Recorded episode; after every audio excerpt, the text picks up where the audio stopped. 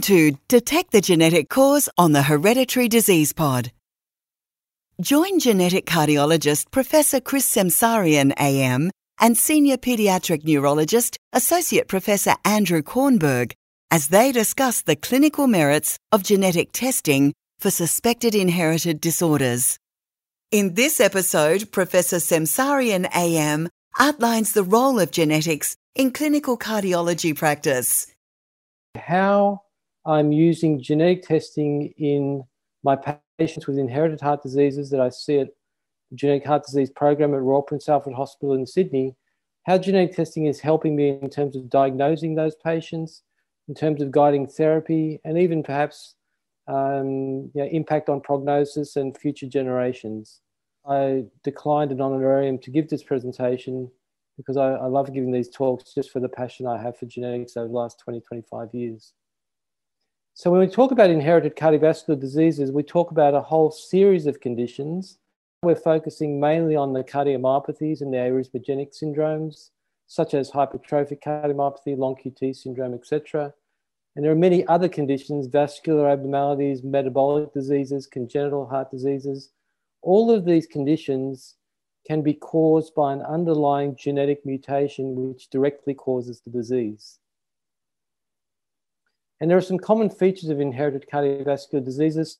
Most of the conditions are autosomal dominant, which means if I have the genetic problem, then my children have a 50% chance of having the same condition or carrying the same gene.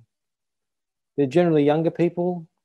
The feature of these conditions is clinical diversity, where individuals can have no symptoms, whereas other people in the same family with the same genetic mutation can have heart failure or sudden death.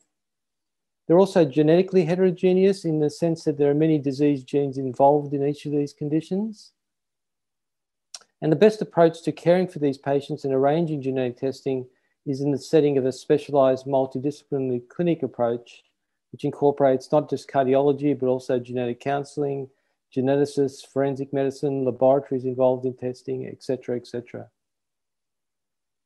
So, what are my top five ways I use genetic testing at the moment in my clinics to help my patients? And I'm giving a cardiologist perspective on this uh, this evening. The first is the genetic testing will give you a precise genetic diagnosis of the condition. There are many different diseases which have been basically redefined based on their genetic basis. For example, you know, hypertrophic cardiomyopathy 60 years ago was called a tumor of the heart we now know it's a disease of the sarcomere. The arrhythmogenic conditions like long QT syndrome and CPVT are now collectively known as ion channelopathies because most of the disease genes encode ion channels of potassium, sodium, and calcium. ARVC has been redefined as a disease of the desmosome and the intercalated disc. And dilated cardiomyopathy has been redefined as a disease of the cytoskeleton and nuclear envelope. So you can see how genetics has refined the diagnosis of these diseases by pinpointing the precise underlying genetic cause of disease. It has also impacted on how we treat some of our patients and in defining further subcategories of disease. What I mean by that is we look at the condition of hypertrophic cardiomyopathy, quite a prevalent condition, up to one in 500 people, maybe even more common. You can see the echo image there of a young man who, on screening, with a family history at the age of 17 years has severe septal hypertrophy, a hallmark of the condition. Clinical heterogeneity is a feature with no symptoms all the way to sudden death, as I've already mentioned. Hypertrophy is a main feature of the condition, although diastolic dysfunction, obstructive disease, atrial fibrillation, ventricular tachycardia, heart failure, all can be features of this condition. It's an important structural cause of sudden death in young people, including competitive athletes. A young 23 year old boy who was running along a beach and presented for the first time with hypertrophic cardiomyopathy as a, as a sudden death event. We now know that this condition is a disease of the sarcomere, and we've pinpointed the eight top genes which cause hypertrophic cardiomyopathy. But what genetic testing has also helped us do is to identify what we call hypertrophic cardiomyopathy phenocopies. So as a cardiologist looking at an echocardiogram, we see hypertrophy and it's a cardiomyopathy, but is it hypertrophic cardiomyopathy? And genetics is helping us to resolve those conditions. So HCM phenocopies are things like glycogen storage diseases caused by PRKAG2 mutations, Fabry disease with the GLA gene involved, Danon disease, LAMP2, and of course amyloidosis as well, the transthyretin gene. Why is this important? It's important because we can manage these patients differently. So for example, if it's Danon disease, we have to be more aggressive in our management of the patient because most males with the condition end up having a transplant or die by the age of 20. So it hastens our clinical management. Or Fabry disease might be beneficial to diagnose because there are obviously therapeutic options which enables us to target therapy specifically for the disease. This may account for up to 5 to 10% of people that look like hypertrophic cardiomyopathy but actually have something else. The second utility of genetic testing, and probably the most common in the clinical setting at the moment, is what we call cascade or genetic testing. We each inherit one copy of the gene from our mums and one from our dad. And that's important in family history because in this family, this can be any genetic heart condition with two affected individuals. If we don't have a genetic result, these relatives will all require clinical surveillance for the rest of their life at some interval. However, if we pinpoint the genetic diagnosis, we can then test other family members, and those who carry the gene indicated by a positive can be monitored more carefully, whereas those that are negative can be released from lifelong clinical surveillance. So they don't carry the gene mutation that's causing disease in the family. They can be released from that lifelong surveillance, which is very reassuring for the individual and um, for the, those who actually do carry the gene mutation, lifelong clinical surveillance and monitoring is, is indicated. So cascade genetic testing is a big area that we commonly see and are investigating in our families with these inherited heart conditions. The third, and I've already touched on guiding therapy with the Fabry example, but let's look at another example, long QT syndrome, a little bit more common, uh, less common, I should say, one in 2,500. Of course, I'm referring here to familial or congenital long QT syndrome, not acquired long QT syndrome.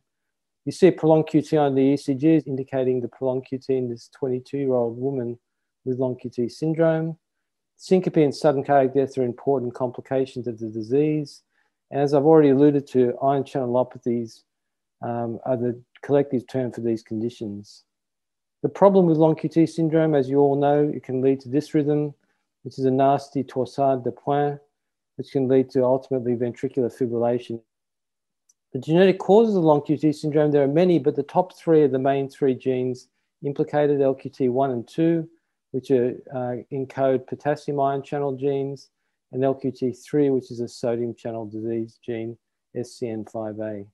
Others have been described, but these are the top three.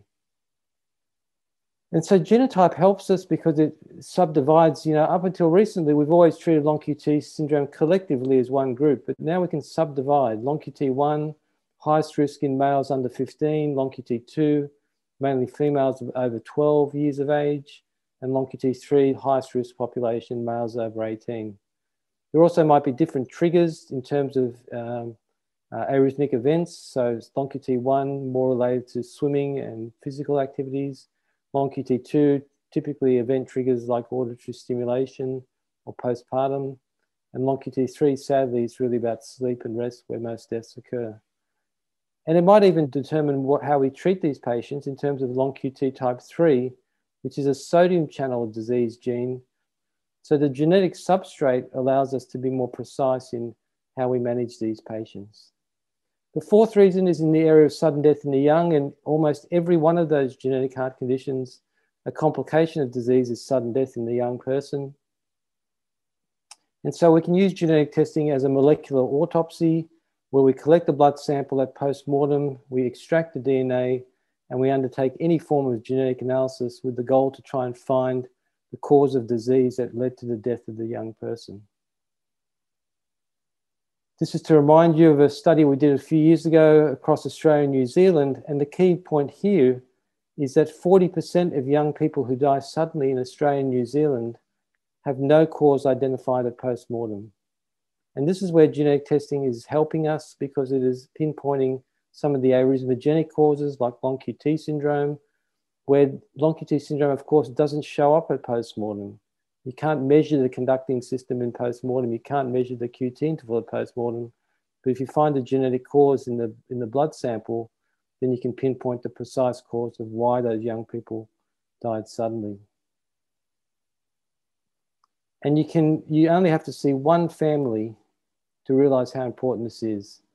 You know, I see these families every week, young families, parents who have lost a son or a daughter.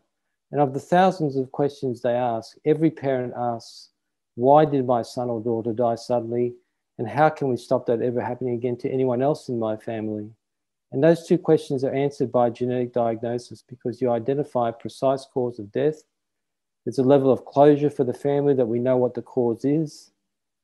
You can use that genetic result for family relatives, uh, clinical screening of, of first degree relatives, and initiate prevention strategies for those who carry the gene mutation uh, in that family.